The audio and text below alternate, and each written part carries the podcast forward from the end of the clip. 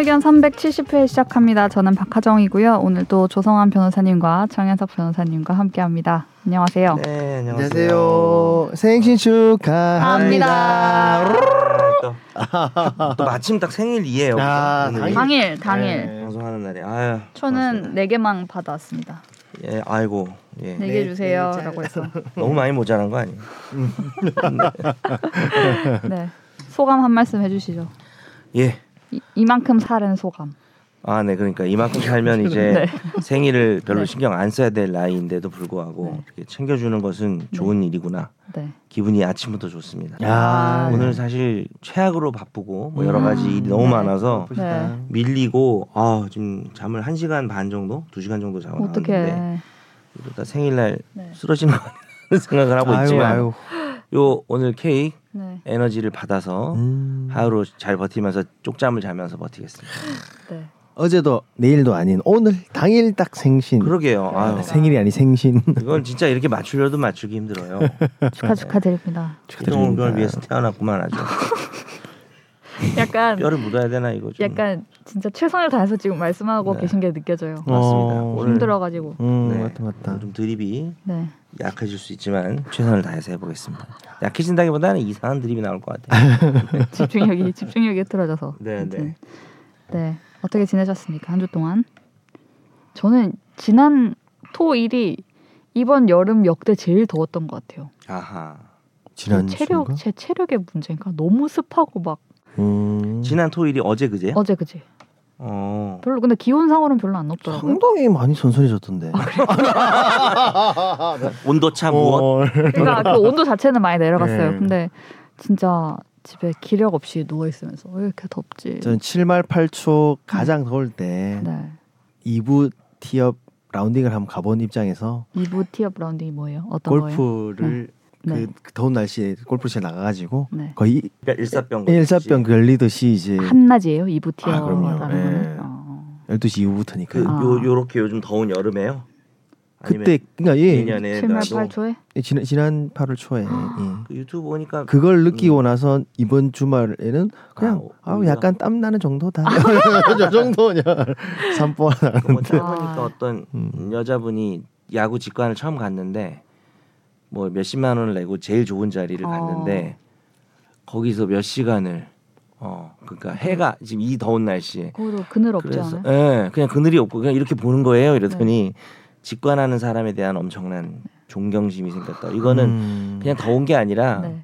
이- 이대로면 사람 죽을 것 같다라고 생각한다 하더라고요. 그러니까 저도 뭐 직관 안 해봐서 모르지만 건강을 조심하시고 물을 많이 먹어야 돼요. 아 그러니까요 네. 음, 물 많이 기자들 사이에서 물을 먹는다는 게 타사가 단독을 단독 아. 보도를 해서 아 물 먹었다 은어군요. 아. 라는 은어라서. 아, 어물 많이 드세요 이러면 네 이런 아, 이런 아, 게 있죠. 그렇구나. 네 하- 함부로 함부로 못하는 어, 말. 그런 그게 있구나. 막 취재 현장에서 막 물 사주고 타사 기자한테 막 이런 거 아 진짜. 그런 거. 네. 전 지난주에 그 네. 무빙을 접하고 어 디즈니 플러스? 어 예 디즈니 플러스는 보세요? 넷플릭스는 아직 아이디 못 찾고. 아 찾았습니다 넷플릭스 아. 찾았어요? 예. 네. 알았어요. 어 어. 네. 재밌나요? 재밌다던데 다들? 어우 너무 재밌더라고요 재밌어요. 네. 저도 좀 봤어요. 예. 어. 보다가 지금 끝까지 못 봤고. 그게 너무 약간 바빠가지고. 현실적이지 않은 얘기죠. 초능력 초능력 이런 거 아니에요? 나오죠 예. 아직 디즈니 아. 플러스까지는 못, 못 가겠어. 네. 그 지금 그거 봐야죠 그거. 마스크 걸 네, 그거 재밌을 것 같은데. 봤어요. 다 봤어요? 아니 반 봤어요 반. 반이면은 4화까지 봤어요. 그 4화까지? 7회 7화던데 4화까지 봤는데 마스크 걸도 그 초능력인가요? 좀 아니요? 아니요. 그런 건 그거는 아니고. 그건 되게 그로테스크한 3편이 엄청 재밌다던데. 외모 지상주의 삼편? 느낌. 어, 네, 외모 네. 지상주의의 이제 외모 지상주의에 젖은 이 세상 속에 살던 여성이 여성의 삶과 뭐 이런 거죠. 네. 어. 우리네 삶이네요. 슬픔 슬픕니다. 네. 네. 무빙 무빙도 재밌어요. SBS 거 재밌다고 해야 되는데 아. SBS 거 뭐 재밌는 거 있지 악귀 않나? 악귀. 아 악귀 악귀 진짜 악귀, 악귀 재밌었어. 인기 많더만 엄청나게. 네, 끝났지만 지금. 끝난 거죠. 네. 음, 그렇군요. 아무튼 알겠습니다. 다양한 근황을 짧은 시간에 또 뜻하지 않게. 생신 축하드려요. 오늘의 핵심은 그것. 아 고맙습니다. 네, 우리 댓글 달아주신 분들의 이야기로 넘어가 볼까요? 조성한 변호사님의 댓글을 읽어드립니다. 먼저 팟빵의 하얼빈의 장첸님이십니다. 정진석 판결은 예상대로 판사의 정치 성향을 얘기하는데 과하다고 했더라도 판사 과거 이력 다 확인해서 강하게 따지는 거 보면 국회는 사법 위에 조- 있는 존재를 설명하는 예시. 사법도 입법도 다 위에 있으면 제발 제발 제발 일 좀 잘 하시길 여야 모두. 아마 항소 가면 벌금형은 나올 것 같다는 국회의원 유지 벌금 수준. 음. 집중 탐구 주제는 경찰이 다음과 같이 해명했는데 사건 초기 변호사의 신원 보증으로 인해 석방된 사실에 대해서도 경찰은 수사의 일환이었다고 주장. 경찰 관계자는 변호사가 신원 보증을 한 것은 맞지만 변호사의 영향력이라기보다는 수사의 완결성을 확보하기 위한 차원에서 이루어졌다. 이렇게 월요일에 해명했는데 왜 처음에 신원 보증으로 풀려났다고 모든 기사가 났는데 그럼 죄다 기자들이 기사를 잘못 쓴 거로 봐야 하는지 잘못 쓴 거지 뭐. 왜 처음에 해명이 안 된 건지 왜 이렇게 나온지 잘 모르겠어요. 네. 오히려 지금 땡땡으로만 사건 방향이 가는 게 음. 피해자는 정말 힘들어하는데 안타까운 요 땡땡도 이거 잘린 거 아니에요? 아이 땡땡을 실제 땡땡이었어요? 제가 로그인해서 봐도 땡땡으로 나오던데 뭔지 잘 음. 모르겠습니다. 글쎄 기사들이 네. 기사 기자들이 기사를 쓰면서 뭐 어느 네.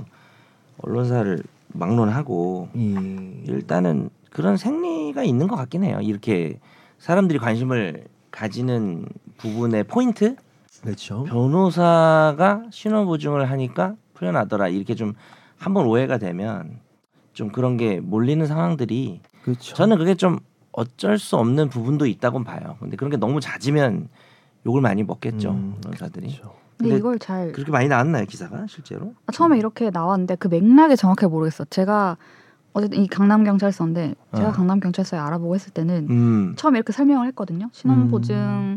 근데 이 사람이 뭐 대형 로펌도 아니고 뭐 이런 얘기를 음. 잠깐 들었었는데 음. 처음에 한 변호사님이 자기 유튜브인가 어디에 나와서 대형 로펌 변호사가 이렇게 신원 보증 해주면은 뭐 다 풀려나고 강남 경찰서 뭐 하는 거냐. 변호사가 그랬어요? 아, 유튜버 하는 변호사님이 자기 계정에다 그렇게 올렸는데 그게 아, 그런 처음에. 그냥 그그 변호사님 발로 그냥 이 변호사에 따르면 이렇게 전했다. 뭐 그치, 이렇게 따르면. 쓴 거예요. 네, 그렇게 써버려. 그게 많이 나갔고 그게 이제 슥슥슥 하다 보면 이제 그게 약간 팩트처럼 네, 돼버리는. 그래서 나중에 또 경찰이 그건 아, 아, 니다 진짜? 뭐 이렇게 된 거고 이 땡땡이 너무 궁금하긴 하네요. 어떤 사건 방에 가는 게 피해자는 정말 힘들어하는데 아, 안타까운데 전 보여요. 마약이에요. 마약으로만? 그러니까 지금 아니 예, 마약 아니, 마약으로 보여요 저는. 아 그래요? 저는 왜 안 보이지? 그러니까 하준 기자님이 무슨 키즈로 돼 있나 봐요. 이런 위험 단어는 안 보이는 거야? 어, 어떻게 오늘 엄마랑 같이 왔어요? 방송국 혼자 왔어요? 어, 밖에 엄마 기다리는 거 아니고? 아니 아니 어, 혼자 잘 다녀요. 그래 그래 그래. 아무튼 마약. 그러니까 이- 잘하네. 아니. 아, 아, 좀 네, 그만할게요. 그러니까 네네. 그 피해자 그러니까 피해자의 얘기가 있는데 네 이게 막 마약을 했니, 뭐 병원 투어를 했니, 사실 그런 의미였네요 이분. 그것도 음, 근데 요즘에 그런 아, 그런 그렇구나. 얘기들을 많이 하는 이건 또 다른 얘기인데 뭐 이런 강력 사건이 벌어지고 교통사고든 피해자가 있을 때 음. 피의자의 이야기를 만약에 보도하는 게 있으면 예를 들면 이 사람이 뭐 학교 다닐 때부터 히키코모리처럼 살았고 뭐 이런 걸 보도하는 게 있으면 피의자에게 서사를 부여하지 말라고 엄청 비판하는 글이 막 달려요. 음. 의견을 주시고. 근데 저희가 또 피해자의 이야기를 쓰잖아요. 예를 들면 음. 가족이 인터뷰를 한다든가 해서 음. 우리 애가 진짜 착실한 애였고 어 누구한테 해대는 애가 아닌데 갑자기 날벼락이 막 이런 얘기를 해서 막 그런 음. 스토리를 쓰면 피해자 신상 털지 말라고 막 그치. 댓글 달려요. 요즘 말하기가 너무 힘들어. 그래서 어, 어. 그러니까 뭐 그냥 좀 짜증난다 이런 차원이 아니라 뭐가 맞는 건지 음. 그러면 근데 좀 아 너무 힘들어요 그런 게 왜냐하면 네 강의도 마찬가지인 게 네. 거지 같다 그러면 거지 비야. 이거 어떻게 살아야 돼? 난, 난 사실 좀 야, 요즘은 좀 반발심 생겨요. 음. 씨, 막 욕하고 다닐래 아무 말이나 안 좋은 말 할 거야. 너희 각오해. 삐뚤어질 거야. 그런 게 있어요. 피해자 한 명 한 명이 분명히 다 살아온 이야기들이 있고 이런 사람들이기 때문에 예전에 이태원 참사 희생자들이 있을 때 왜 다 익명 처리하냐고 뭐라고 하신 분들이 많았어요. 근데 음. 일부 언론에서는 네, 다 음. 동의를 받아 물론 우리는 동의를 안 받았기 때문에 익명은 처리했는데 한참 뒤에 그거는 익명 처리해야 되는 거 아니에요 피해자 네, 근데 이제 사망 피해자 사건이 거. 한참 있은 뒤에 이제 약간 릴레이 인터뷰식으로 가족들이 이제 우리 애가 어떤 애였냐면 이러면서 스토리를 푼 기사들이 있었는데 음, 그 기사 해야 하려고 하는 거니까 예, 예, 그래서 그 그거는 이제 음, 사건이 좀 일단락되고 다 나서 받고 그렇게 한. 거라서 음. 그렇게 또 이루어졌는데 그걸 처음에 BBC인가 BBC 코리아인가 하여튼 음. 해외 매체가 그런 걸 했거든요. 그러니까 한국 매체 봐라 너네는 못하는 거 이렇게 여긴 잘하지 않냐고 아니, 그런 달라서. 게또 음, 있었고 머그샷 다 찍어야지 우리도 그런 것들이 있었습니다. 제가 또딴 딴 얘기를 네. 아유 참. 근데 하여튼 그리고 묻혔지만 이분이 네. 먼저 얘기하신 정진석 판결은 어떻게 오늘 네, 집중탐구 주제가 돼버렸네요 네. 이분이- 판사의 음, SNS 이야기를 그러니까요. 하게 되었습니다. 그렇죠. 예. 이따가 얘기를 한번 해볼게요. 짧은 댓글 하나 더 있네요. 네. 네이버 오디오 클립에 니가 가라 내가 갈까님 요즘 화판이 정말 많은데 알차게 다 얘기해주신 정변님 쌤스는 역시 네.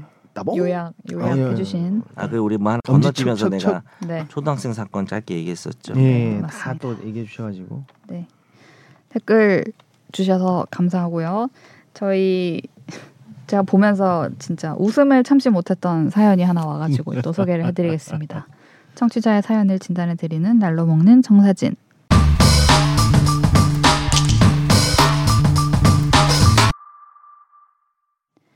요 첫 번째는 사연은 아니고 댓글 같은 건데 이걸 보여 어떻게 보여드리고 싶어요.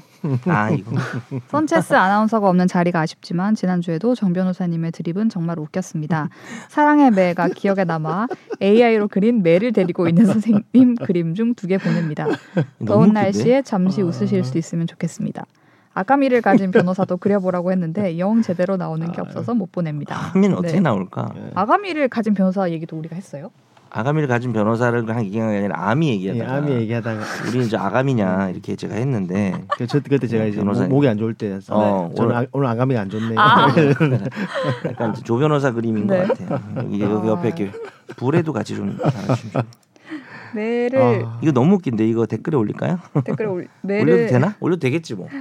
이거 뭐 우리만 보라고 보내신 거 아니죠? 근데 매가 약간 부엉이 같이 약간 뚱뚱하게 생겼는데 근데 약간 진짜 내가 귀엽습니다. 봤던 만화도 약간 이런 느낌이었어요. 음, 그게 너무 신기했어요. 훨씬 진화된 느낌? 사랑의 네. 매를 때리신 게 아니라 사랑의 매가 날아가서 막 강생을 좀 그러니까. 그러니까 짜요. 근데 그게 멘트가 되게 웃겼어요. 그 만화가 가라 이렇게 하더라고요. 애가, 말안 듣면 가라 네. 학생 막 쪼이고. 아, 이런 정성스러운 예. AI에 그려달라고 와, 하면 이렇게 잘 그려주나 봐요. 근데 더군다나 이렇게 하찮은 드립에 네.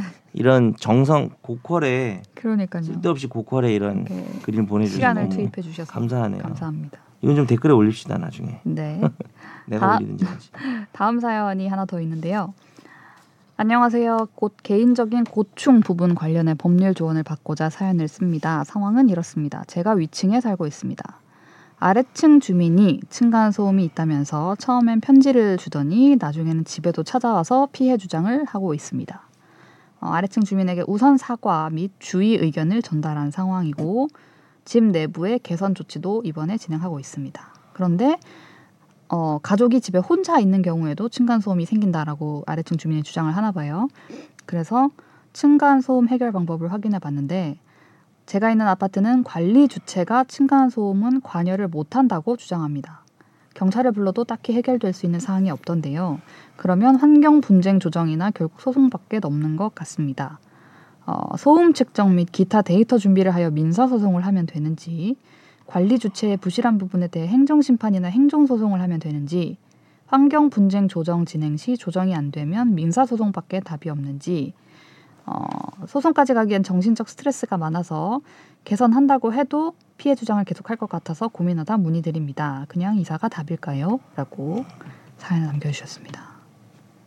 근데 제가 궁금했던 거는 이분이 윗집이신데 민사소송을 해서 그러면 우리 집에 소음이 없음을 확인하는 소송을 어허. 하신다는 것인가라는 생각을 그러게요. 그 저도 그걸 궁금해서 네. 실제로 뭐 채무자. 같은 경우는 네. 채무 부존재 확인 소송을 하니까 네. 법적으로 나는 채무가 없다고 생각하는데 네. 의무나 음. 자꾸 저쪽에서 의무가 있다는 거죠. 차라리 소송을 해주면 내가 소송해서 피고로 항변을 할 음, 텐데 네. 자꾸 그냥 영업만 방해하고 예를 들면 네, 네. 뭐 와서 마음만 불안하게 하고 내용 증명 날리고 이러면 네, 네. 부존재 확인 소송을 먼저 선빵을 때리는 게 가능한데 이 경우에 이분이 말씀하시는 민사소송이 뭔지 잘 그 그걸 추측은 안 몰라서. 되네요. 음. 예. 근데 그 정도 진짜 가정 기자가 말한 것처럼 층간 소음으로 인한 채무 손해가 소송이라든지. 예, 부존재 확인 소송. 어, 그렇다고 뭐 접근 금지를 할 수도 없을 거 아니에요. 저 사람이 음. 뭐 위협적인 행동하기 전까지는. 진짜 음. 엄청난 선빵인 것 같아요. 그러니까 이건 처음 좀 봤어요. 음. 아니 근데 정말 잘 찍으신 게 네. 저도 사연을 보면서 네. 좀 그러니까. 손해가 있으신 분이 아래층에서 소송을 하면 그, 그 소송이 들어오면 대응을 해서 네. 그렇지. 어, 없다고 주, 답변하시고 항변하시면 되는 부분인데 음, 민사 소송을 먼저 하시겠다는 취지가 어떤 취지인지 잘 몰랐었는데요. 네. 근데 뭐 확인 딱 예, 그 그 말씀을 어떻게 하시니까 하셨죠? 부존재 확인 소송으로 나오는 건데. 먼저 이제 제기하기 위해서는 방어하는 쪽에서 먼저 제기하기 위해서는 10점. 그러니까 이건 좀 어떻게 부존재 생각을 했지? 그런 걸 들어보셨나 봐요. 재무 부존재 확인 소송 이런 걸 어, 어렴풋이. 그, 그런 건 들어봤죠. 뭐 어, 없음을 확인 달라. 근데 딱 이럴 때 하는 건데, 아니 그렇죠. 물론 이제 이것도 가능한지는 사실 또 어, 어, 공표 네. 딱 이럴 때 문제될 만한 건데, 어 이게 선체수 없으니까 아주 날라다니네 혼자. 선체수한테 많이 지지 않았나요 그때? 많이 퀴즈 졌죠. 때?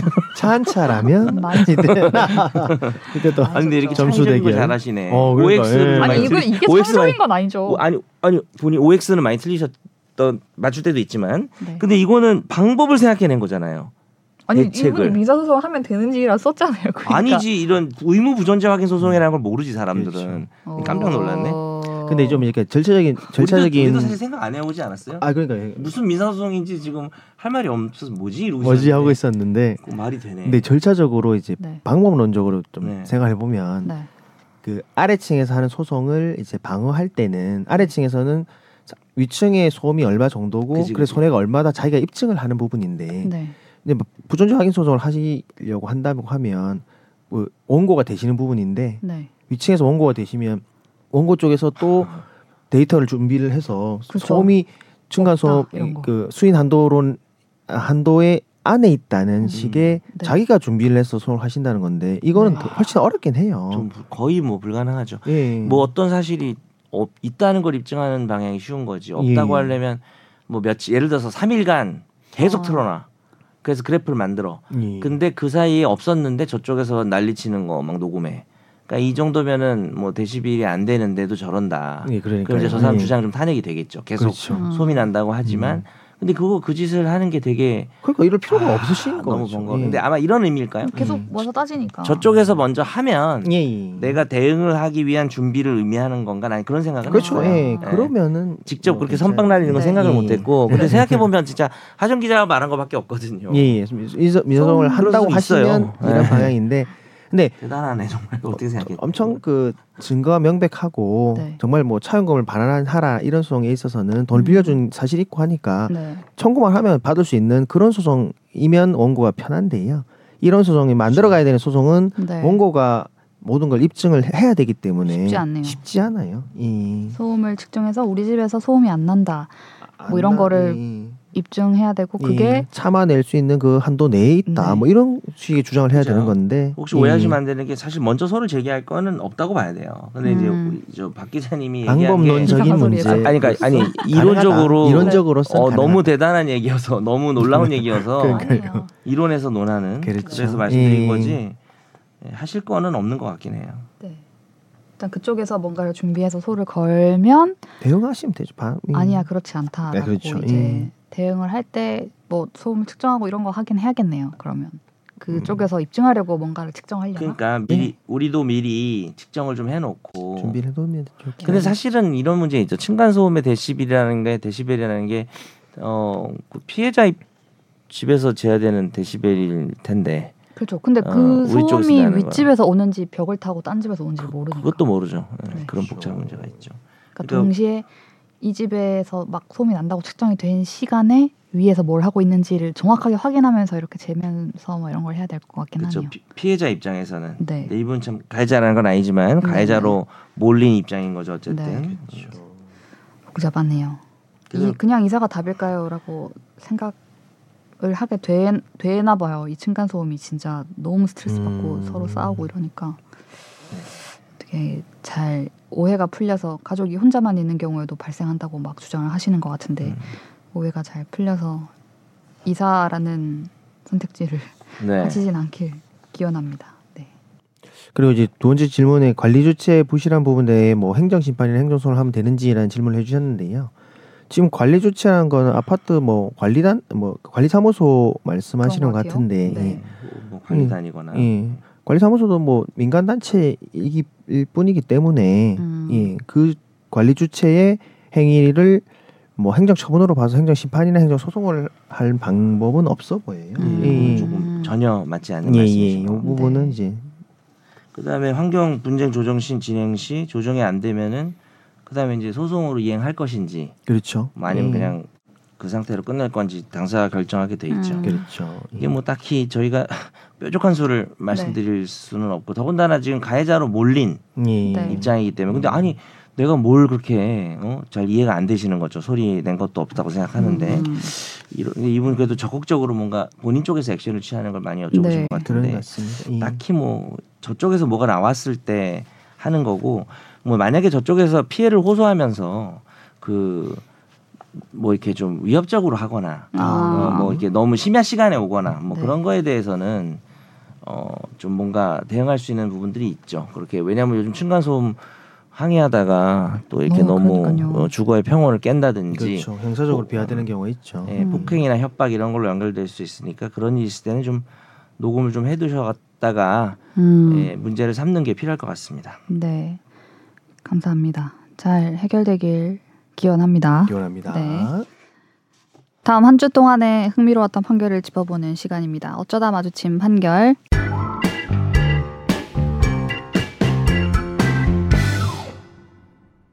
억대 투자 사기를 당한 뒤 경제적 어려움을 비관해 24살 큰딸과 17살 작은 딸을 넥타이로 목 졸라 사망하게 해서 살인 혐의로 기소된 어머니에게 큰딸 살인에 대해선 승낙 살인죄 혐의가 인정됐습니다. 어머니 A씨는 2022년 3월 새벽 2시경 큰딸이 운전하는 차를 타고 전남의 한 도로를 지나던 중 차량 뒷좌석에서 보조석에 앉아있는 작은 딸의 목에 미리 준비해온 넥타이를 감은 뒤 잡아당겨 살해한 혐의를 받았습니다.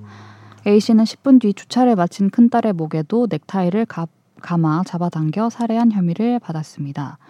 1심은 두 딸에 대한 A씨의 살인 혐의를 인정해 징역 12년을 선고했는데요. 2심은 작은 딸에 대해선 살인 혐의를 인정했지만 큰 딸에 대해선 살인 혐의가 아닌 승낙 살인 혐의를 인정하며 징역 12년을 선고했습니다. 대법원도 어, A씨의 상고심에서 징역 12년을 선고한 원심을 확정했습니다. 음. 승낙 살인이라는 것이 따로 있나 보죠. 살인과 다른. 여기가 좀 복잡하게 돼 있는데 살인은 사람을 살해하는 경우고 네. 사형 무기 5년 이상이고요. 네. 근데 촉탁 승 살인 승낙 살인이란 건 촉탁 승낙은 이제 피해자가 한다고 보시면 됩니다. 그래서 촉탁은 나 좀 죽여줄래? 네. 나 죽고 싶은데. 그다음에 승낙은 너 죽일까 그랬더니 어 나 죽여도 돼. 약간 이제 네. 촉탁은 약간 피해자가 좀 더 적극적인 거고 네. 승낙은 어찌 보면 죽이려고 할 때그 네. 부분을 승낙한 건데 네. 우리 사회 질서상 이게 촉탁 승낙이 있었다고 해서 네. 살인을 처벌을 안 할 수는 없는 거고 다만 경하게 그죠 말이죠. 감경이 좀 되는 음. 거죠 이제 1년 이상 10년 이하라 그래서 네.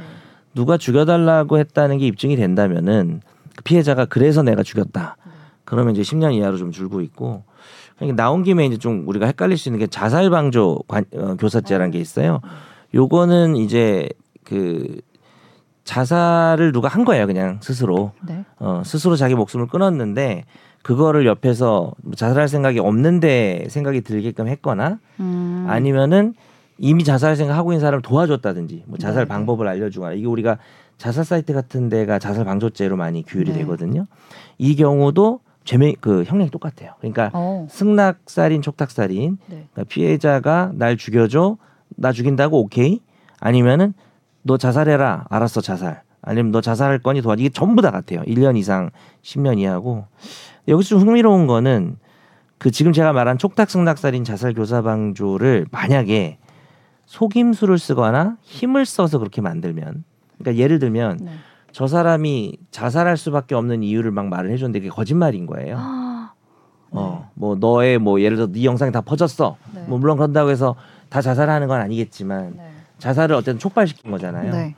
그런 경우는 살인죄랑 똑같이 처벌하고 있습니다. 승낙 그게 안. 통하는 거네요. 그렇죠. 그렇죠. 예. 승낙 그렇죠. 음. 근데 여기는 이제 그런 건 아니니까. 네. 예를 들어서 어머니가 큰 딸에 대해서 만약에 위력을 써가지고 네. 너 임마 죽어야지, 어? 너 죽는 게 맞아, 막 무섭게 해가지고 네. 그 마지못한 승낙을 얻어낸 걸로 보이면 음. 큰 딸에 대해서도 아마 살인죄가 됐겠죠. 네. 근데 이제 재판부가 볼 때는 그런 건 아니라 이제 큰 딸은 자기 자유 의사에 의해서 자기를 죽이는 부분에 대해서 이제 승낙을 한 걸로 음. 그렇죠. 그건 좀 감형이 된 거죠. 예. 큰 딸은 이제 어머니가 너도 세상 미련 없지 이렇게 물었는데 응 없습니다 이렇게 대답하고 작은 딸을 이제 엄마 어머니가 살해하는 그 순간에도 감정 변화도 없이 음. 그냥 평범한 일상적인 어머니 대화를 나눴다는 그런 증거가 아이고. 드러났다고 하네요. 음, 뭔가 녹취가 돼 있거나 뭐 블랙박스가 예, 있는지. 뭐 네. 블랙박스나 뭐 이런 게 있어서 그죠. 그렇게 아마 나온 것 같습니다. 근데 이런 촉탁 승낙살인은 대부분 비극적이잖아요. 네. 결국은 이제 생활고를 견디지 못해서 너무 안타까운 상황들하고 같이 일어나는 것 같긴 해요, 그죠? 그렇죠. 이제 뭐 어머니가 병도- 이제 네. 딸두 명을 이제 죽이고 자기도 자살하겠다는 마음을 가지고 이제 큰 딸에게는 알리 알리고서 큰 딸이 운전을 하고 간 것 같아요. 예, 그래서 음, 거의 그런 그- 식으로 예, 떠난 거죠. 예, 어. 살인을 용이하게 이제 인적이 드문 곳까지 큰 딸이 운전해서 가고 뒷자리에 앉아 있던 어머니가 작은 딸을 먼저 보내고 예. 근데 작은 딸은 몰랐다는 거잖아요. 몰랐대. 심지어 네. 미성년자였어요. 미성년자였고 나는 정말 이, 아, 난 모르겠어요. 뭐 그 상황에 처하지 않은 사람이 어떻게 말할 수 있을지 모르겠지만 네. 정말 아 이해가 안 돼요. 저도 이해가 안 됩니다. 그리고 본인은 다른 사람의 본인은 안 죽은 거잖아요. 삶을 왜 자기가 이렇게 하나요? 자기가 낳았으니까 자기가 죽여도 된다는 생각 아, 같은 거니까 그러니까 절대 안 진짜, 절대 음. 말도 안 거의. 신의 어떤 피조물 같은 신도 그렇게는 안 하는데 네. 어, 참 이건 참 중형 받으셔야. 됩니다. 어, 징역 중형 12년? 받아야 돼요. 12년 확정이잖아요. 예. 안타깝네요. 본인은 진짜로. 어떻게 자살을 좀 내가 기사를 덜 읽었나 실패한 건가요? 그런 그때, 예, 내용은 투자 사기를 당해가지고 그 내용은 없어요. 아, 아. 본인은 음. 어떻게 했는지에 대한 내용은 없는데 뭐 그렇게 뭐 자기가 그렇게 했어도 절대 정당화나 뭐 그거는 안 된다고 생각합니다. 그럼요. 그럼요. 네. 아니, 생명을 끊는 거는 지금 지금 사형제도도 지금 네. 물론 좀 다른 문제지만 좀 쓰레기 짓을 한 인간도 지금 사형을 하지 말자는 논란 논의가 있는 건데 네. 자기 자식을 이렇게 죽일 수 있을까요? 아 네. 정말 17세면은 만 17세면은 참 안타깝습니다. 네. 네. 저희 이제 앞서 예고해 드렸던 집중 탐구 시간으로 넘어가 보도록 하겠습니다. 네. 집중 탐구.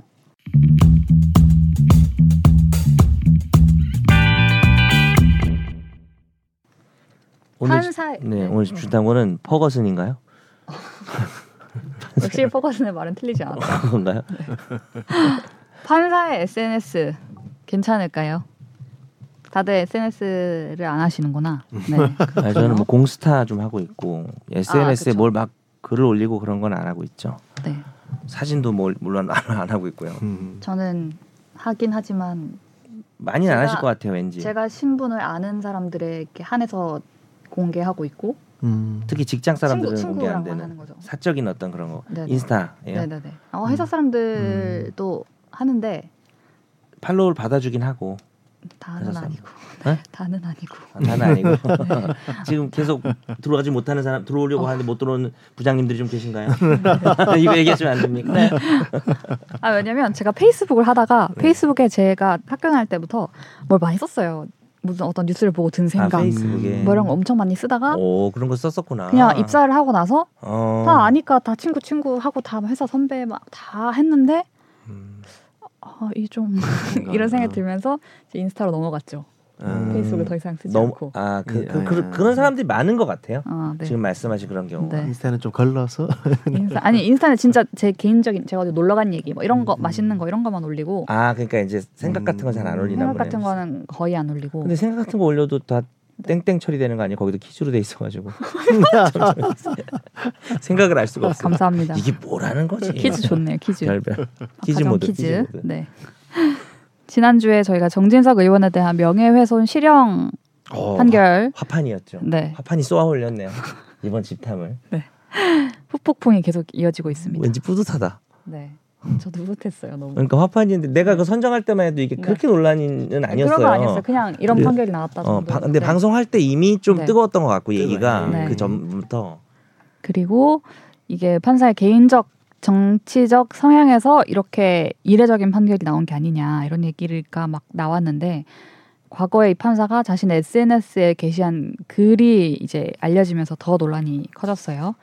법원에서는 뭐 판결에 대한 분석 이런 거는 뭐 언제든 가능하지만 비판도 가능하다. 네. 근데 너무 재판장에 대해서 인신 공격적으로 비난하는 거는 받아들이기 어렵다. 그, 이렇게 그 사람의 어떤 신상. 얘기나 네. 그런 거를 좀 하는 거. 요거를 김명수 대법원 체제에서 두 네. 번 정도 이런 게 나온 것 같아요. 제 기억에. 뭐가 있을까요? 판사 까먹었어요. 판사 개인에 대한 네. 이걸 자제해 주십시오라는 게 어, 그거 아니 그거였던 것 같아요. 그 현대자동차 아, 손해배상 판결 때 노란 봉투법을 사실상 만든 거다. 뭐 음. 이랬을 때 아 음. 그거였나? 뭐라고 막 해가지고 그랬던 것 같은데. 성향이었었던 것 같- 기억을 그런가요? 하는데. 네. 뭐 어쨌든 네. 그때도 한번 나왔던 것 같아요. 예, 네, 네. 얘기하셨던 것 같아요. 이런 SNS에 글을 쓰는 것이 판사도 인간인지라 어쩔 수 음. 없는 것이다라는 목소리도 있고 아니 어쨌든 써서 보라고 하는 게 외관상 공정하지 않음을 드러내기 때문에 문제다라고 하는 공정성이. 필요한 음. 기관이니까 네.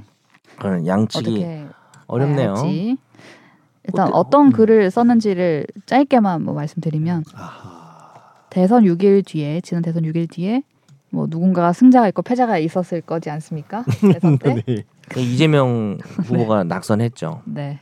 그때 이제 이틀 정도 소주 한 잔 하고 울분을 터뜨리고 절망도 하고 슬퍼했다가 사흘째부터는 일어나야 한다라고 음, 뭐글 올렸다고 합니다. 음, 포기하지 않고 자꾸 두드리면 언젠가 세상은 바뀌니까 어쨌든 뭐 누가 봐도 어느 편에 서 음. 있는지를 네. 알 허경영 수 씨. 지지한 건 아닌가? 그럴 수도 있지 않을까? 다시 일어나야 한다. 네. 그렇죠. 네. 어쨌든 부양 얘기한 거 아니에요, 공중 부양. 아, 아무 진짜 이분 좀 슬프게 쓴 건데 네. 웃기게 해서 죄송합니다. 네. 그리고 뭐 김명수 드립이 좀 필요하다. 지금 터졌잖아요. 한 명 터뜨리면 저는 기쁘거든요. 지금 집중력 어, 빨리 일어나서 네. 공중을 날아가야 된다. 뭐 아. 이런 뜻일 수도 있기 때문에 특정 그게 아닐 수도 네. 있겠죠. 아, 부양하시니까 또 저는 또 모빙이 생각나서 부양 또 뭐야? 어, 이화 네. 제목이 부양입니다. 어쨌든. 부양. 네. 뭐 근데 우리가 약간 이제 이분의 SNS를 지금 얘기를 털어보려고 하는데 네. 사실 판사가 어떤 판결을 했다고 해서 그 사람의 어떤 행적이나 SNS를 네. 들춰내는 것 자체가 네. 문제라는 시각도 있잖아요. 음, 그렇게 저- 보는 분도 있죠. 저도 어느 정도 동의하고 어느 정도. 음. 근데 우리가 사실 이미 좀 들춰내고 있지 않나요? 이래도 되나요? 기사화 됐으니까. 아 근데 저는 어, 어떻게 생각해요? 그냥 근본적인 문제를 제기합니다. 물론 이건 뭐 방송 외에 따자는 게 아니라 지금 네. 방송 중인데 아닌 것 같으면 지워버리면 되지. 아 근데 난 저는 그런, 그런 생각이 좀 들었어요. 그러니까 해도 되나? 이렇게 살펴보는 것에 대해서 음. 근데 저는 이 정도 썼으면은 이런 이 정도는 짚어 짚음을 당할 필요도 있다고 생각해요. 이 주제에 대한 어떤 생각은 아니어도 이 주제에 주제에 대한 대한? 결론으로 바로 연결. 그러니까 이 정도 썼으면 네. 판결에 대해서 정치적 성향이 있다면 비판받아도 좋다. 그 말로 연결되는 건 아니죠. 말씀하신 아, 게. 어려 어려운 질문인데. 아, 어, 갑자기 집탐이 멈췄네. 이야기를 하다가 제가 시비를 걸어서. 근데 제가 만약에 음. 판사인데 음. 이런 글을 막 하루에 막 두 개씩 올려요. 막 정치적인 그- 좀 어떤 특정 성 특정 정당의 논평 정도의 느낌이 나는 글을 어, 막 올렸어요. 완전히 지지하는 근데 제가 그 정당 아니면 뭐 그 대척점에 있는 정당 정당인의 사건을 맡았어요. 어, 맡아도 돼요? 뭐 그게 이제 기피 신청이라는 게 있긴 해요. 아 그렇죠. 저 사람이 네. 이제 공정한 재판을 네. 못할 것 어, 같아요. 하는 음. 것을 기대하기 어렵다. 네. 근데 거의 받아주지 않아요. 거의 여태까지 네. 받아준 사건이 거의 없긴 없어요. 네. 예전에 좀 웃겼던 사건 중에 판사가 네. 하다 말고 화가 났나 자꾸 흥분을 못 감춰서 당사자한테 그 판결문에 나와 있어요. 야 이 사람아라고 얘기를 했대요. 근데 이제 대법원 판결이 야 이 사람아라고 했다는 것만으로 기피할 수는 없다. 뭐 이런 판결. 이 얘기를 하려고 한 건 아니었는데 네. 뭐 그런 네. 그다 그런 대부분 이제 기피를 좀 받아주진 않는데 아 저는- 이게 시작부터 끝판왕이네. 이게 너무 저는- 들어버렸네. 기피는 일단은 사건 당사자, 네. 예, 그 아. 당사자가 그 기피 어, 해달라고 그치. 하는 거고 그렇죠. 이 이런 성향이 판사 스스로 판사님이 스스로 나가는 거는 회피고 그쵸. 이제 회피해야죠. 법적으로 이제 된다고 그러니까. 이런 회피를 얘기한 이런 거네. 성향을 갖고 있는 사람은 이런 사건을 맡으면 안 된다는 게 네. 제척일 텐데 네. 그 회피- 제, 척 어, 그치 개념은 안 법적으로 들어간 되는 거. 제, 예. 제척이 있는 사유는 아니니까. 아니고 예. 그럼 회피를 하지 말고 그냥 이렇게 해피한 건 안 되나요? 해피. 어, 웃으면서 하는 거죠. 아, 나 순간 저 어, 해피 얘기하시려고 저러나 보다 순간 아, 생각했어? 네. 너도 이제 다 됐구나. 우리 멤버가 이미 말 꺼낼 때부터 생각한 거야. 해피 아니라 어 해피. 뭐. 해피 회로 시작했는데 해피로 끝내. 아니, 해피. 그러니까 제 제 말은 Happy birthday today. 아니, 제 생이니까 이 정도는 좀 받아 주세요. 아, 알았어요. 네. 네. 제 생각은 저왜 저러세요? 웃을 웃을 포인트가 저 아닙니다. 진짜 오늘 회피 벌스데이 하고 싶어요. Birthday. 너무 상태가 안 좋아서 생일을 피하고 싶어요. 회피 벌스데이. 별들이 다 나. 이제 그만할게요. 네. 끝. 끝. 제 말은 네. 제 말은 말 못한다. 어. 이분이 음. 아, 바로 혼자 생각하는 건 괜찮아. 자기가 막 누구. 뭐 누구 투표하고 다 하겠죠. 사, 상관없어. 아무 상관없어. 자기가 혼자 막 그래, 마음으로 그러면, 어. 누구를 막 열렬히 응원하고 상관없는데 이렇게 글을 쓸 아니 뭐 거면 가족들끼리 얘기한다든지. 네. 근데 이렇게 글을 게쓸 거면 문제다. 남겨서 누군가 볼 수 있게 이렇게 표명을 할 거면 자신의 이름을 걸고 쓰는 거기에 따르는 어느 정도는 어느 정도는. 제한을 당해야 된다. 음. 제한을 당한다는 건 뭐죠? 그 재판에서 이제 의심을 배척? 받거나 뭐지? 하여튼 이렇게 아유, 맞아, 배제가 된다거나 어, 음. 아니면 이제 판결을 하고 나서 지금처럼 이렇게 의심을 받거나 받을 수도 있다는 걸 감수해야죠. 그건 쓰면. 그렇죠. 그건 뭐이 네. 사람을 찬성하고 반대하고 네. 떠나 사실 우리가 이 논의가 정진석 의원의 어떤 고 노무현 대통령과 그 여사 여사에 대한 네. 어, 사건이라는 점이 있는데 네. 사실 이거는 언제나 늘 말하지만 정확히 반대 측면에서도 얘기가 될 수 있는 거거든요. 네. 그죠? 뭐 오히려 반대쪽을 성향을 보였던 사람들이 왜 그렇죠. 실제 그런 예시도 오늘 집탐에 있지 않나요? 그 뭐 문재인 하야라 이렇게 말한 판사도 어, 그렇죠. 있었잖아요. 네, 그런 분도 그러니까 있었고. 이거를 좀 우리가 이미 한쪽 편을 좀 든 상태에서 논의를 하기보다는 그러니까 우리는 누구나 편이 있을 수는 있는데 네. 오늘 논의만큼은 좀 내가 이게 반대쪽으로 나와도 똑같이 이야기할 수 있는가 네. 누구나 자기의 정치적 성향과 지지하는 정당이 있을 수는 있죠. 근데 오늘 논의만큼은 좀 그것을 좀 내려놓고 봐야 되지 않나 하는 네. 생각도 드네요. 근데 맞습니다. 어쨌든 이게 쑥 들어와 버렸는데 그러니까 얘기가 나온 김에 그냥 이야기를 오늘 뭐제 대본에 순서가 있었지만 결국은 네. 판사가 공정한 판결에 대한 어떤 사법에 대한 국민의 신뢰가 있고 이 사람이 치우치지 않고 양심과 법률에 따라서 판결을 해야 되는 사람이잖아요. 그게 직업이고 기관이고 음. 공무원인 사람이잖아요. 그렇죠. 그리고 당연히 정치적 중립성이 있고요. 자- 공무원 그러니까 판사가 아니어도 아니요. 또. 공무원은 정치적 중립 의무가 있는데 네. 심지어 우리 사회에서 분쟁의 최후 해결 지점인 그리고 어떻게 보면 보루죠. 우리가 하다 하다 안 되면 소송을 가는 거잖아요. 물론 음. 요즘 정치권에서는 하다 하다 안 되면이 아니라 뭐만 하면 사법에 기대는 게 좀 문제는 있지만 네. 그것을 담당하고 있는 사람이 개인 시간에 그죠? 사실 SNS는 자기 개인의 지금 아까 하정 기자님도 뿐만이 아니라 누구나 자기 SNS를 자기 직장 사람들이 보는 걸 싫어하는 것도 있잖아요, 사실.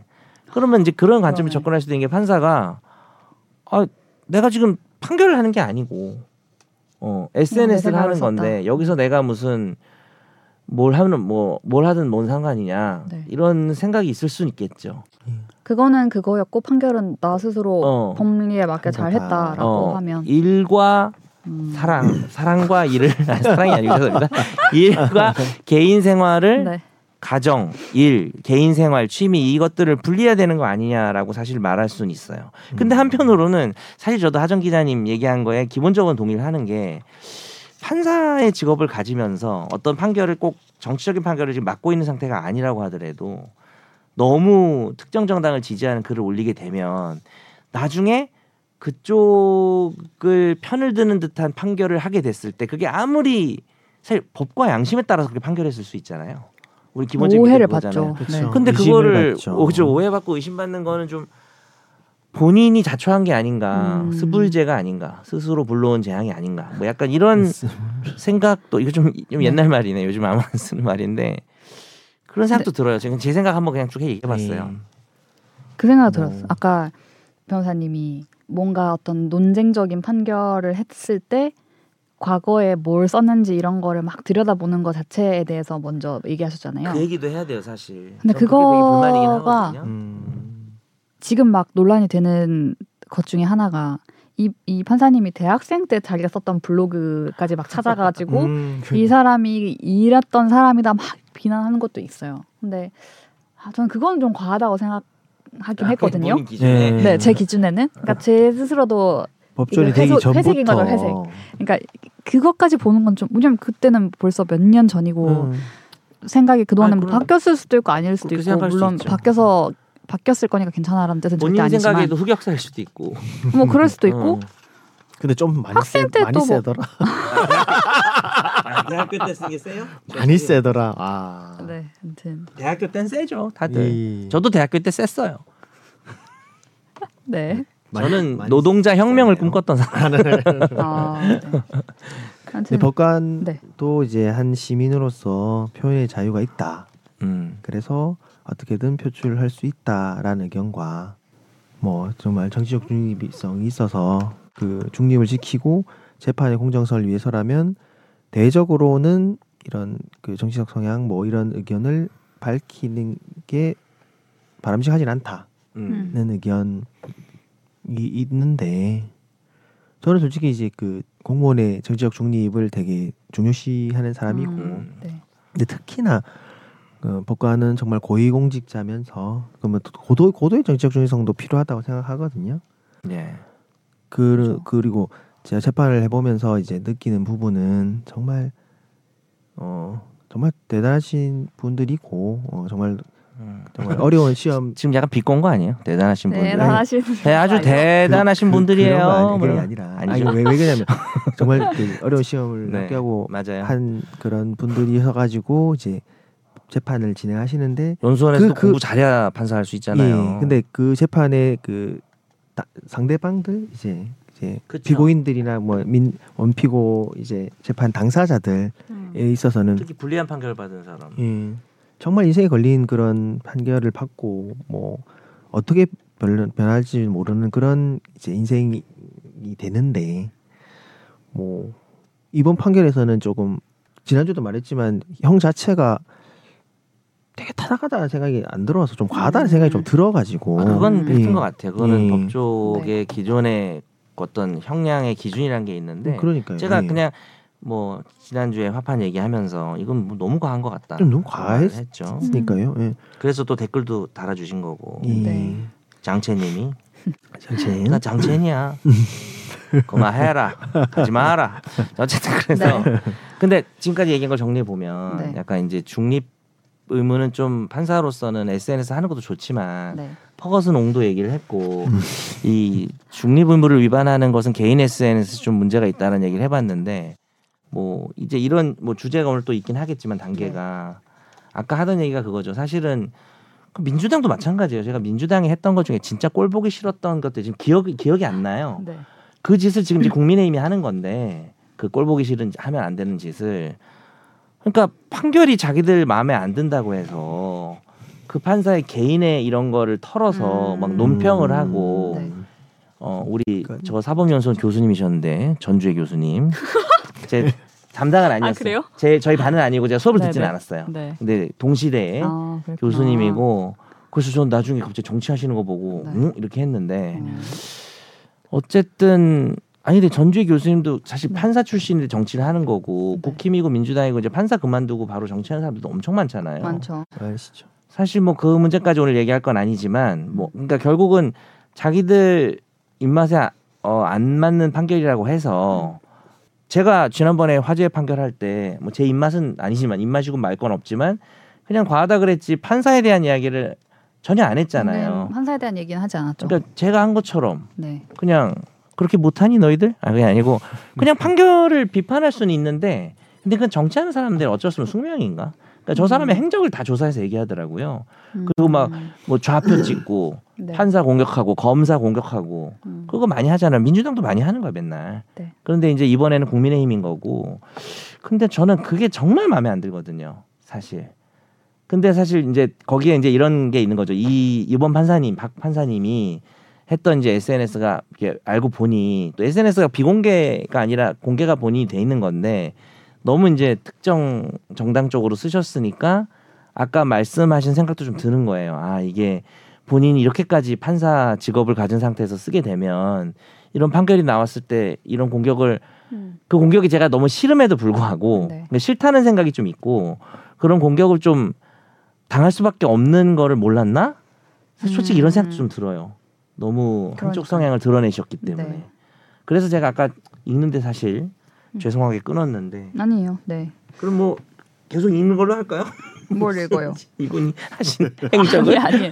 아니 더안 읽어도 될 것 같고 이미 많이 네. 접하셨을 거니까. 맞아요. 예, 다들 기사에서 접할 수 네. 있으니까. 이게 사실 2010년에 아까 그 이명박 당시 대통령을 비판 하는 그런 이정열 판사. 이미지를 자기 페이스북에 올린 새끼. 네. 이거 뭐 얘기해도 되겠죠. 다 지난 네네. 얘기니까. 그 이미지를 올려가지고 올렸죠. 네. 그래서 이때는 경고를 받았어요. 그이 이후에 법관 SNS 사용 기준을 만들었더라고요. 네, 이런 거 있는데 너 처음 봤는데 아하. 뭐 SNS의 특성을 잘 이해하고 사용법을 숙지함으로 숙지함으로써 어. 의도하지 않은 결과가 발생하지 않도록 주의해야 한대. 요 아 그런 그 뭐 윤리 강령이에요? 법관 대법원 공직자 윤리위원회에 SNS 사용 기준 권고 의견. 그러니까 네, 막 네. 강제는 네, 그런 건 아닌데. 아니고 그러니까 이제 SNS 특성을 잘 이해 못했다는 생각이. 아 판사들 말이야 이러면서 네. 독수리 타법으로 어? 네. 마지막이 중요한 것 같은데 법관이 사회적 논란의 중심에 놓이게 되거나 향후 공정한 재판에 영향을 미칠 우려를 야기할 수 있는 외관을 만들지 않도록 신중하게 처신해야 함이라고. 지금 지금 이 말 듣고 약간 조변은 감동받은 것 같아. 그막 이러고 있어. 네. 잘, 나잘 매운탕 먹는. 줄. 매운탕 먹는 줄 알았어요. 그래가지고. 아 근데 이 말은 맞죠. 이 저도 외관이라는 게 중요하다고 생각합니다. 어쨌든 안 그렇게. 보여야 되는 거죠. 아 그렇죠. 아, 네. 그러니까 어떻게 성향이 없겠어요. 그러니까 성향은 있겠죠. 다 근데. 그거를 이렇게 드러내는 게 특히 네. 너무 옛날 얘기긴 한데 이 각하새끼 아, 짬뽕은 음. 저도 그 당시에 이제 네. 이명박 정부에 대해서 엄청나게 비판적인 입장이었는데 그런 제가 봤을 때도 네. 진짜 진짜 격 떨어지는 너무 음. 나갔다. 그러니까, 그러니까 차라리 그냥 네. 글로 그- 이렇게 이것도 비판하거나. 변호사랑 판사를 너무 차별하나 변호사가 올렸으면 그냥 그런 거보다 할 텐데 변호사 비하 아니, 맞아요 판사를 너무 높은 근데 아니 그러니까 네. 높 높낮이라기보다는 네. 높- 변호사는 뭐 정치 운동할 수도 있는 거고 아, 그, 그 직에 요구되는 공무, 어떤 공무원은. 아니니까 네. 뭐 이렇게 반사회적인 행동만 안 하면 되니까 그쵸. 근데 판사를 하고 있는 사람이 이게 재미도 없고 이런 걸 올리는 걸 보고 제가 재미가 없어서 화나신 것 같아요. 아, 뭐 이게 그냥 그냥 약간 욕을 넣은 거잖아요. 그냥 뭐 나가 그래서? 나가사키 뭐 이게 웃겨가지고 네. 저 이거 진짜 별로였어요. 그 음. 당시에 제가 이명박 정부를 최악이다라고 생각하고 있을 때였어요. 진심으로. 근데 이걸 보고 아 너무 별로다라고 아 별로다. 생각을 했어요. 음. 죄송해요 이정열 전 판사님. 그러니까 이게 정말 중립 의무도 너무나 위반한 거고. 그렇죠.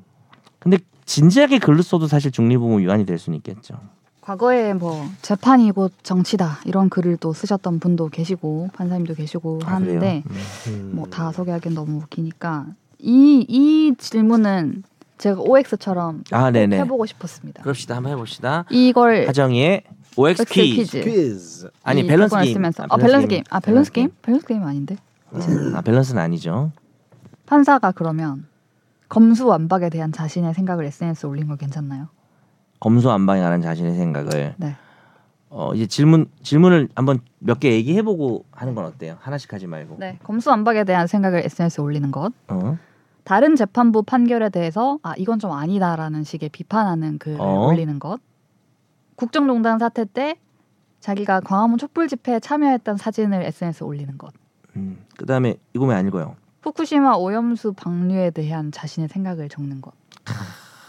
아주 다 어떻습니까? 정치적이네요. 아, 어떻게 이렇게 정치적이만 골라왔어요? 아니 약간씩 우리. 스펙트럼이 예. 상황이 다르지. 약간.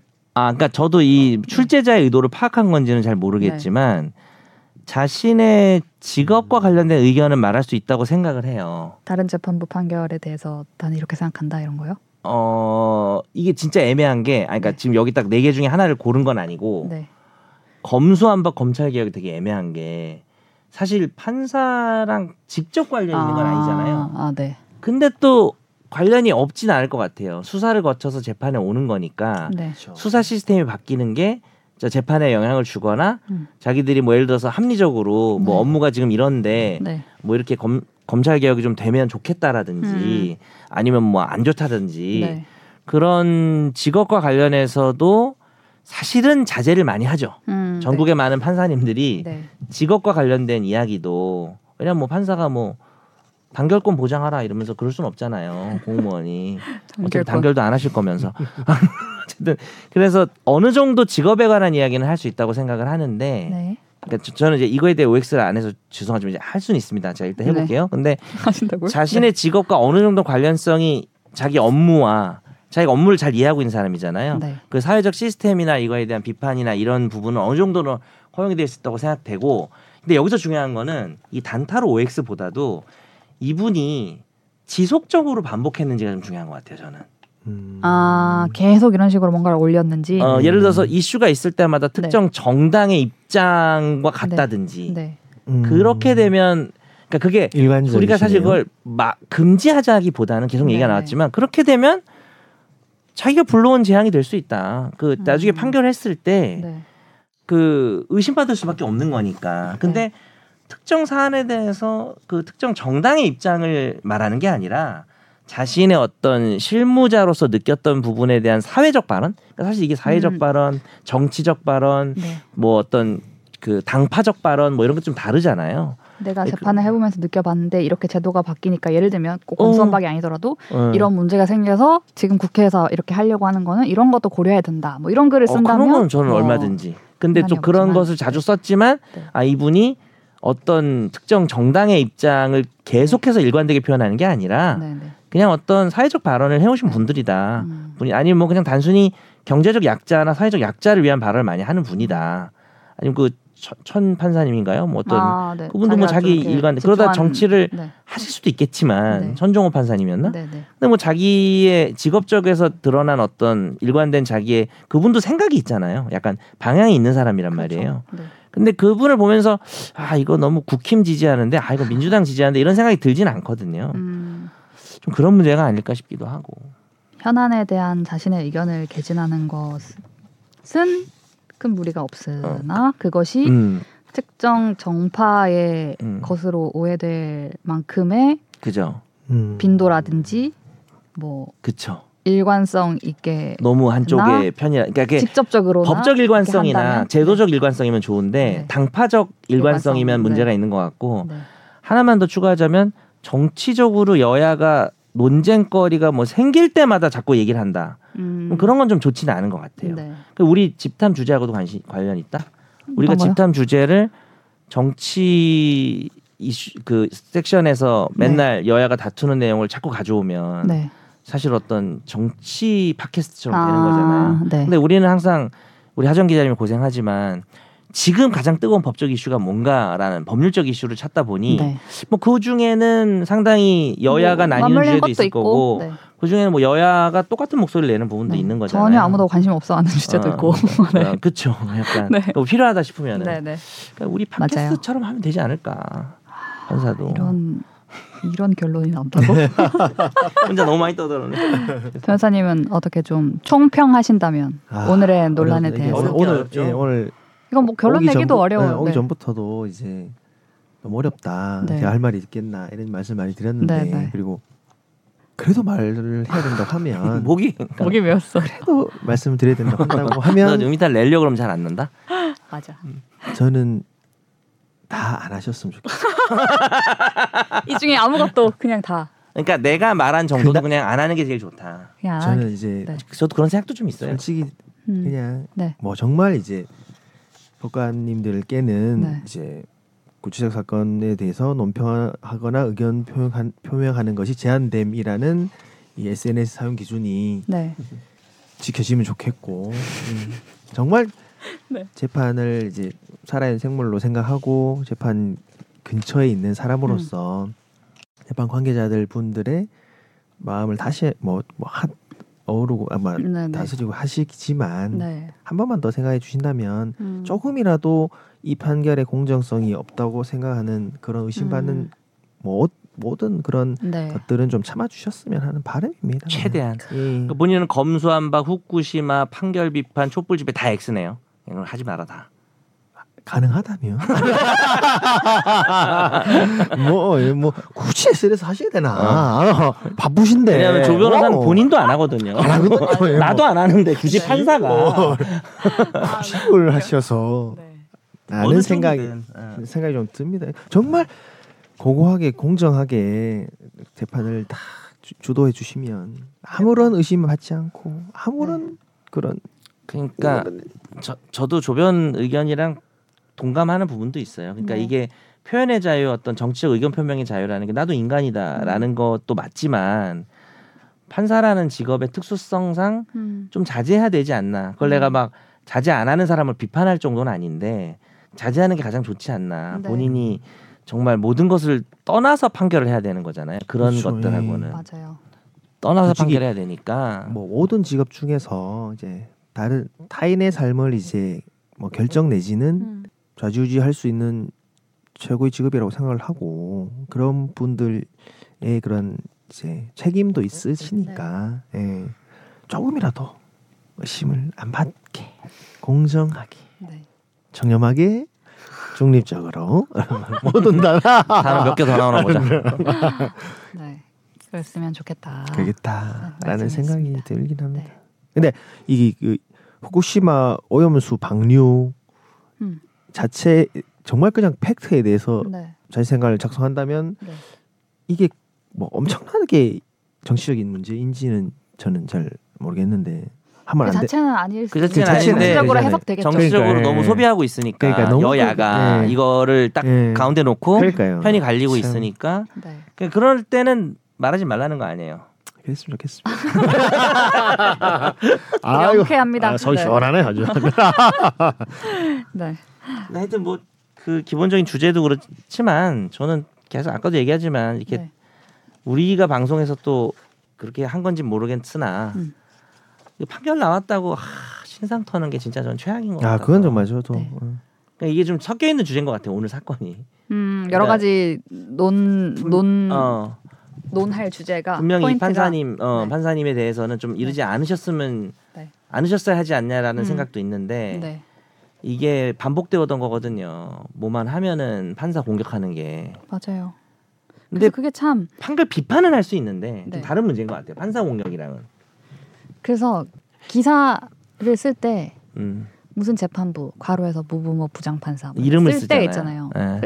쓸때 쓰는 데가 있고 안 쓰는 데가 있는 것 같던데 그건 어떤 기준인지 모르겠지만 아, 내가 이거 쓰면 또 이 이름 막 또막 해가지고 그렇죠. 막 좌표 찍고 막 이렇게 하려나 이 생각 들 때도 음, 있어요. 또, 우리가 이제 가장 일상적으로 많이 보는 판사 공격은 네 자식이었어 봐라 뭐 여섯 가지죠.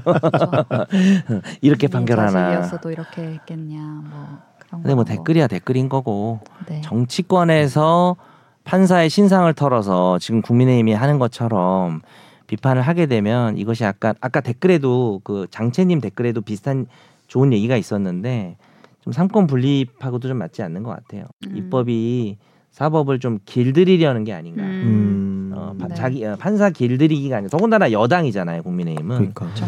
좀 그런 부분은 있는 것 같습니다. 네. 그래서 그것도 짚어야 돼요. 진짜 그것도 짚을 문제고 이거를 뭐 판사 중립 지켜라 하고만 얘기하고 싶지는 않았어요. 저는 왜냐하면 음. 아니 그 괜히 뭐 균형적인 척 하려는 게 아니라 진짜 그것도 전 맞아요. 너무 심각한 문제라고 생각하거든요. 지난 정 정권 때뭐 민주당도 많이 했던 그렇고 지금 뭐. 그렇죠. 국힘도 또 그 전에도 많이 했고 이래가지고 네. 여야 할 거 없이 해오던 것들이라 네. 알겠습니다. 오늘도 긴 대화를 이렇게 나눠 보았습니다. 정 변호사님 오늘 하루 행복하게 보내시고요. 아유 고맙습니다. 생신 축하합니다. 저희는 다음 주에 또곧 환갑이네. 왜 이러세요? 다음 주에 알차게 또 뵙겠습니다. 감사합니다. 네. 육갑잔치. 해봐요. 육갑잔치. 아, 환갑이랑 육손이랑 헷갈리는 거예요. 네. 세상만 사법으로 재밌게 풀어내는 여기는 최종 의견. 최종 의견 최종 의견 최종 의견으로 오세요. 고품격 법률 팟캐스트. 여기는 최종